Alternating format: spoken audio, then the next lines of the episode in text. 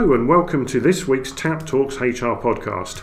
This week is all about action learning and I'm pleased to have Catherine Powell with me. Hi Catherine, thanks for joining us. Oh, it's lovely to be with you.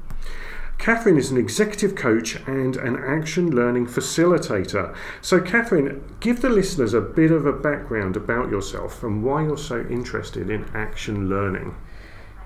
So I've been in executive leadership for over 20 years and action learning I guess has been my secret career within those 20 years. So I, for the best part of about 15 years, have been leading action learning groups with other executives outside of my executive working life. And now I'm the director of Catherine Powell and Associates, and I work with executive leaders and other leaders, aspiring leaders, to develop their coaching skills, to coach them and to enable them through action learning. So something I'm hugely passionate about. So you've got loads of experience of action learning, and it's something that I hear a lot about more and more at the moment. So why do you think action learning is relevant right now to organisations and business in general? I think that's a really great question, and I guess essentially and rightly, certainly in my mind, the view on what makes a credible leader I think is really changing. I think over the last 5 to 10 years we've seen a real shift in what we value in terms of leadership, and I guess there's fast-growing interest in what makes leaders and most kind of senior executive leaders successful in their fields.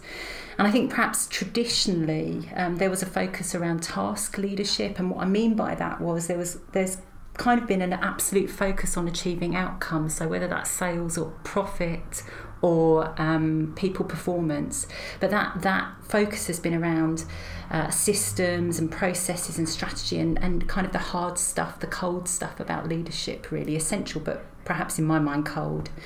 And I guess in the last 5-10 years we've seen a move towards leadership being much more about vision, values, moral purpose. We've seen the rise in things like thought leadership, and leaders really self-analysing and getting to the bottom of who they are, what they believe and how they behave. And I guess the second part of that is a very positive increase in the importance of the human aspect of leading people. You know, this idea that real success is achieved through not only having secure task leadership, so the hard, cold stuff that we talked about, but the ability to create great cultures and conditions in which people can get the best out of others, leaders can get the best out of others. And I could give you some examples of that. So there's definitely been a massive growth in coaching cultures. We've seen that. We've seen the rise of things like Daniel Coyle's coaching culture code, you know, where he talks about the kind of cultures that maximise performance. His work with Pixar and the Navy Seals. And a lot of work around, you know, what I and others might call disrupted HR. So the idea that HR is going back to looking at the moral purpose of the people that you serve. Most kind of famously Netflix, who took their expenses policy and reduced it to 5 words. And the 5 words they reduced it to was, do right by Netflix. So I think there's a really positive movement in terms of leadership. And I guess, why is action learning relevant?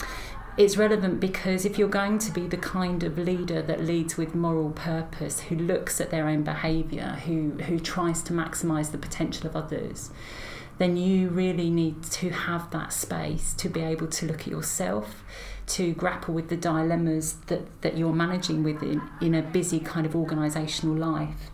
And I think if you ask most leaders where they do that, they would probably say in the shower, in the car or the train on the way home or to work, or at home with loved ones.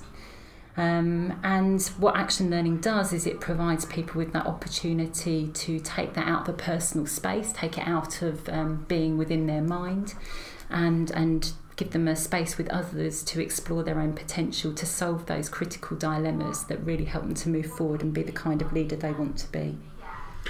I mean, that's great. I mean, that's a really good intro about action learning. I mean, for me, I hear different interpretations of what action learning actually is. And I suppose to help me and maybe the listeners listening in, how do you define action learning? What is it that if someone asks you, what is action learning? How do you respond to them? So the philosophy is really simple. So the philosophy is you take a group of 6 to 8 people for a day typically, but it can be shorter. And they have a facilitator. And they work together to solve issues. Now, what you're alluding to, and you're right, is that you can take that one of two ways. So if you're an organisation looking to move people from kind of norming within your organisation to performing, you might say, well, I want to take a group of people and we want to solve a mutual problem, and therefore we want a facilitator to work together with the group on one key problem.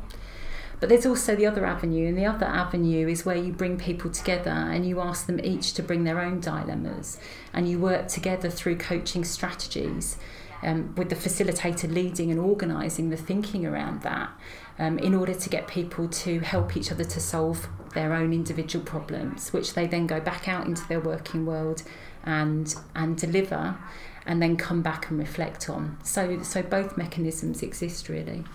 So really it works inside of organisations and outside of organisations in probably two different ways. I mean, that second way you were talking about, where people bring their own problems, it's almost bordering on like a group coaching kind of situation, isn't it?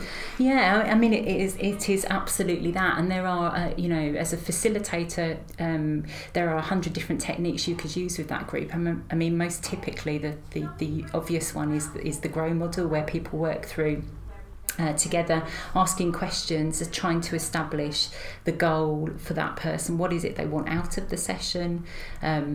R being the reality, what's going on for them. O being, what obstacles are there and what are their options, and W helping them to find a way forward. So, it is absolutely in the second description, group coaching, that really helps people to move forward. But if I can add that, there's a little bit of magic that happens there, because when you bring people from different organisations or different places together to look at different dilemmas, what you get is 6 to 8 people learning 6 to 8 times about things that probably they all face. So you do 6 to 8 different versions of learning across a day. And something that we've talked a lot about before is the magic of that is twofold. One, it's what we've talked about, something called sticky learning, which is, because it's real, because it's in the moment, because it's happening to you, what you learn sticks with you. It's not like going to a training course, coming back and trying to utilise something. It's actually learning in action. And the second bit is, the people who take part in action learning tell me that it transforms the way they are in their organisation. So they start to use some of those questioning techniques and those approaches to thinking about leadership behaviour and solving problems with their team. And what they find is, those people then start to change in their behaviours, and then it affects others. So I don't know if you've ever seen, there's a great clip called The Lone Nut, and it's a guy dancing at a festival on his own, and he's kind of dancing out there kind of madly, and everybody's looking at him, really enjoying himself. And you can look at him and think, do you know what, he's kind of just a lone nut out on his own, dancing, doing his thing. But what then magically happens is, someone in the crowd comes and joins him and starts kind of emulating his mad dancing. And this person, the first follower, is the person who kind of creates a wave. And shortly what happens after that is a whole group of people join in. So what was somebody out on their own looking like they were doing something unusual suddenly becomes a whole group of people doing something which becomes the norm. And that is part of the philosophy of action learning. You have one person who comes and learns a way to think about solving problems, but they then take it back into their environment, and it creates a wave. And that's interesting. It's loads of things have been bouncing around my head while you've been saying that, which always happens on these podcasts, and I'll try and rein it in a little bit. Okay. It's the one word that I've written down was confidence. Mm-hmm. So actually, when you have executive coaching and it's one-on-one, you'll talk about your issues, etc., how to resolve that. But when you're doing 6 to 8 people and you're talking about different issues or one large issue, and people are bringing their different angles, you build confidence that what you're thinking maybe is real and relevant to the outside world. And when you've done enough action learning, that's when you have the confidence to spread the word outside the group. So I think confidence is one of those things, to me, is one of those goals of facilitation inside the groups. If you can get your group feeling confident about whatever it is you do in that room, then success usually follows. Yeah, I think that's a really brilliant summary. I would say to you that if I say to you one of the groups I've had for 15 years, they've stayed together as a group for 15 years and we've seen each other through changes in career, changes in life. And what keeps them together is, they would say, that old adage of imposter syndrome, they've lost that. And they say they have lost that because they've been able to articulate the stuff that as a leader you're taught not to portray to others, which is that sense of, I'm not quite sure if I'm getting this right. I'm not sure if I've got the skills. I'm not sure if my idea is the valuable one. And it gives people the space to realise that actually, different to one-to-one coaching, there are other people who are experiencing kind of all the same things that they're experiencing, and it's kind of okay to have those thoughts. It's the hidden stuff that becomes unhidden, and it's that really has the power to transform leadership and leadership behaviour. Yeah, I think this group dynamic is just a wonderful thing where people can learn off each other, and I think it's something that gets lost inside of learning and development functions. When you think about what are we going to do in our strategy, quite often there's online learning, quite often there's leadership development, there's some kind of skills gap development, but very rarely do we put action learning or even lunch and learn stuff kind of thing in the middle of that, and because I think it's a very hard thing to prove an ROI on, really, I suppose, isn't it? Yes, and I think ROIs in coaching generally are a very controversial thing. We absolutely understand return on investment. We absolutely understand that organisations who are investing money need to understand what the impact is. And I guess, have I got an answer to that? I guess I would say to you that from my experience, what people tell you coming out of action learning is it's transformational. And where do you see the evidence of that? Well, you see the evidence of that in terms of their performance, their resilience, their ability to deal with difficult situations. So, I think it has hard results. It drives those hard outcomes. We talked about sales, profit, people performance, but it also transforms the soft skills. And as I said at the beginning, I think really we're seeing a movement towards valuing those soft skills. I'm calling that in inverted commas because I'm not sure I like the term, but those soft skills around leadership, resilience, and what Brené Brown in her book Dare to Lead called rumbling with vulnerability. If you're a leader, you've got to do the hard yards, and here's a place where you can explore those hard yards safely and know that you're making the right choices. And I think that's another good one, isn't it? It's about having that ability and culture within an organisation to actually feel that you can be vulnerable and you can expose yourself in a trusted environment. And I think that's where the facilitation bit comes in. And I think an external facilitator sometimes gives a different atmosphere within one of these environments. I think that's hugely valuable. I mean, the facilitator has, I have a number of roles when I facilitate action learning. I'm definitely a chief contract keeper. So when a group comes along and forms for the first time, we talk about what the agreed kind of psychological contract in the room is. So things like total confidentiality, total trust. People have to understand it's a safe space, and it's my job as the facilitator to hold people to that. It's my job to keep people to time. It's my job to ensure balance in the group. But actually, the most important job I have is to use leadership models to help people to be more objective about what's happening to them. And people, people who've been part of action learning for some time say that that's part of the really valuable time spent in action learning is it's actually understanding things like transactional analysis and Johari's window and some of Covey's work on habits of 7 habits of highly effective people, being able to say actually this isn't my fault that this is happening. There is an objective reason why humans behave in this way, and I can use these models to understand.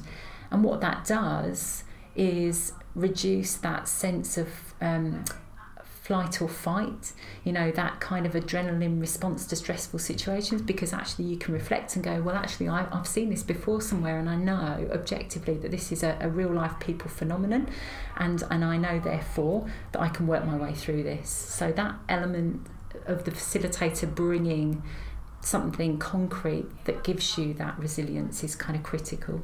And I think that's one of the best things I've seen about really good facilitators. And I think we always think of facilitators as trainers, and I think they're a totally different breed of people. They're people with a huge depth of knowledge about tools and techniques around leadership as a massive subject in itself. And it's about getting people talking about their own stuff. And as you say, just throwing in that odd hand grenade of, here's a tool that might help you out here, or have you thought about it using this lens and everything, and just getting people to have new thinking. But it's almost like by the end of the day you didn't realise the facilitator was there, because you had such a great conversation. The facilitator was there just kind of smoothing along the edges.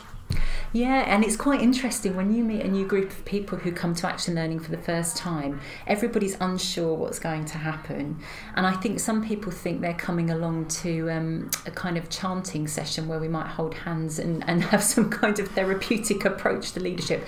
It is utterly not that. I'm not a social worker, I'm not a therapist, there's nothing wrong with that, but this isn't a forum for that. This is a forum for grappling with the hard stuff, and part of my job as a facilitator is, you put it as a hand grenade.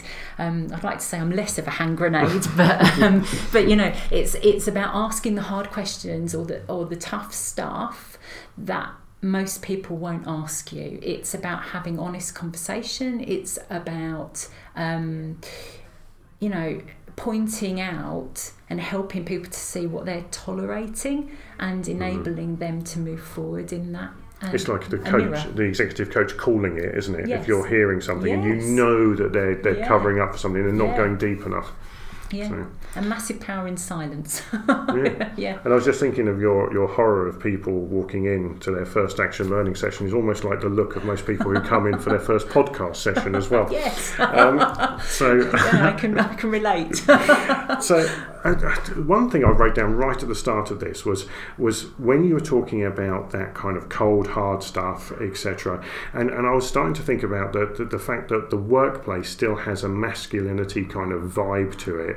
And I was thinking of all the things you were saying that action learning is aiming towards. It's almost like the modern workplace, isn't it? If you think about a very fresh, modern culture inside of an organisation, you're thinking these are organisations where feedback is more open, where trust is more implicit, etc. And is something like action learning would be a more getting on towards a more normal thing that people go, yeah, okay, I can do that. Yeah, I would liken it. I talk a lot. I work with a lot of organisations that are having a hard time or you know, kind of want to move themselves forward. And they all have a very kind of similar theme to them. And I, you know, talking in leadership talk, I'd say it's something around the sigmoid curve. We talk about, you know, organisations can norm, people in organisations can norm, and what I mean by that is you can have so many policies, systems and processes that people have to comply to that they stop employing their own ingenuity, their own thought, they become followers. And there's nothing wrong with that. That gives you compliance. But actually, if you want an organisation to perform, you have to allow people to take risks, to think for themselves, to try stuff out, and to not be condemned for doing that. And that's really easy to say and not so difficult, and sometimes difficult to achieve. But essentially, action learning is very much part of that transformation from a norming organisation to a performing organisation and the people within it. And you know, and I think in terms of recruitment, that becomes enormously attractive to anybody who wants to work in an organisation, because how wonderful to work in an organisation that actually values risk-taking and learning from risk-taking and allowing people to think freely and to kind of get the best out of them. You know, you ask anybody, you know, think about a time where you've worked in an organisation where you've been the happiest. What do they tell you? Well, generally they tell you that they feel valued, and they feel that they made a difference. How can you do that if you haven't had the opportunity to spread your wings and to put your kind of toe in the water and to move forward? And that's, I mean, that's super interesting, and that's where you're talking about, when you talk about action learning, you talk about these people then going forth and spreading the word inside of an organisation. We're bordering on like cultural change, which is almost a separate podcast in itself. Indeed. So maybe we'll have to get you back and have another conversation at some point. But I'm very conscious that time is pressing on, and we're almost at the end of the time for our podcast, which is probably something I say now almost as a catchphrase every time I do a podcast now, because the conversation is so great we could go on for hours. Uh-huh. But for the listeners listening in, if you think there's one thing about action learning that you would like them to take away, play within their heads, go and try out in their organisations, what would it be? Wow, so many things. I think for me it would be the common obstacle that I come up against, and I think others would appreciate, and that is the idea that you haven't got time to give yourself time. And I think of the best leaders I've met, the most effective leaders I've met, they're the ones who realise that if you want to be the best you can be, you have to give yourself time to look at yourself, to reflect on your thinking, and to move forward. And I think if you think about executive leaders, what are executive leaders paid to do? Well, they're paid to make good decisions, and to me that equals giving yourself the time to do that, and action learning is that space. Which I think is a fantastic way to end this podcast. And thank you for you listeners who are taking the 22 minutes of space out to listen to this podcast. So you're developing yourself already. Thank you very much for that. Catherine, it's been amazing. Thank you very much for coming along. Thank you so much. I'm sure we'll probably have to get you back to talk about culture at some point. I think we were going on to a great conversation there. Thanks for listening to the latest Tap Talks HR podcast. Please do keep your feedback coming in. It is really great. And let us know of any topics that you would like to hear more about in the future. So that's it for now. I look forward to our next podcast and release in the next couple of weeks. Thanks very much.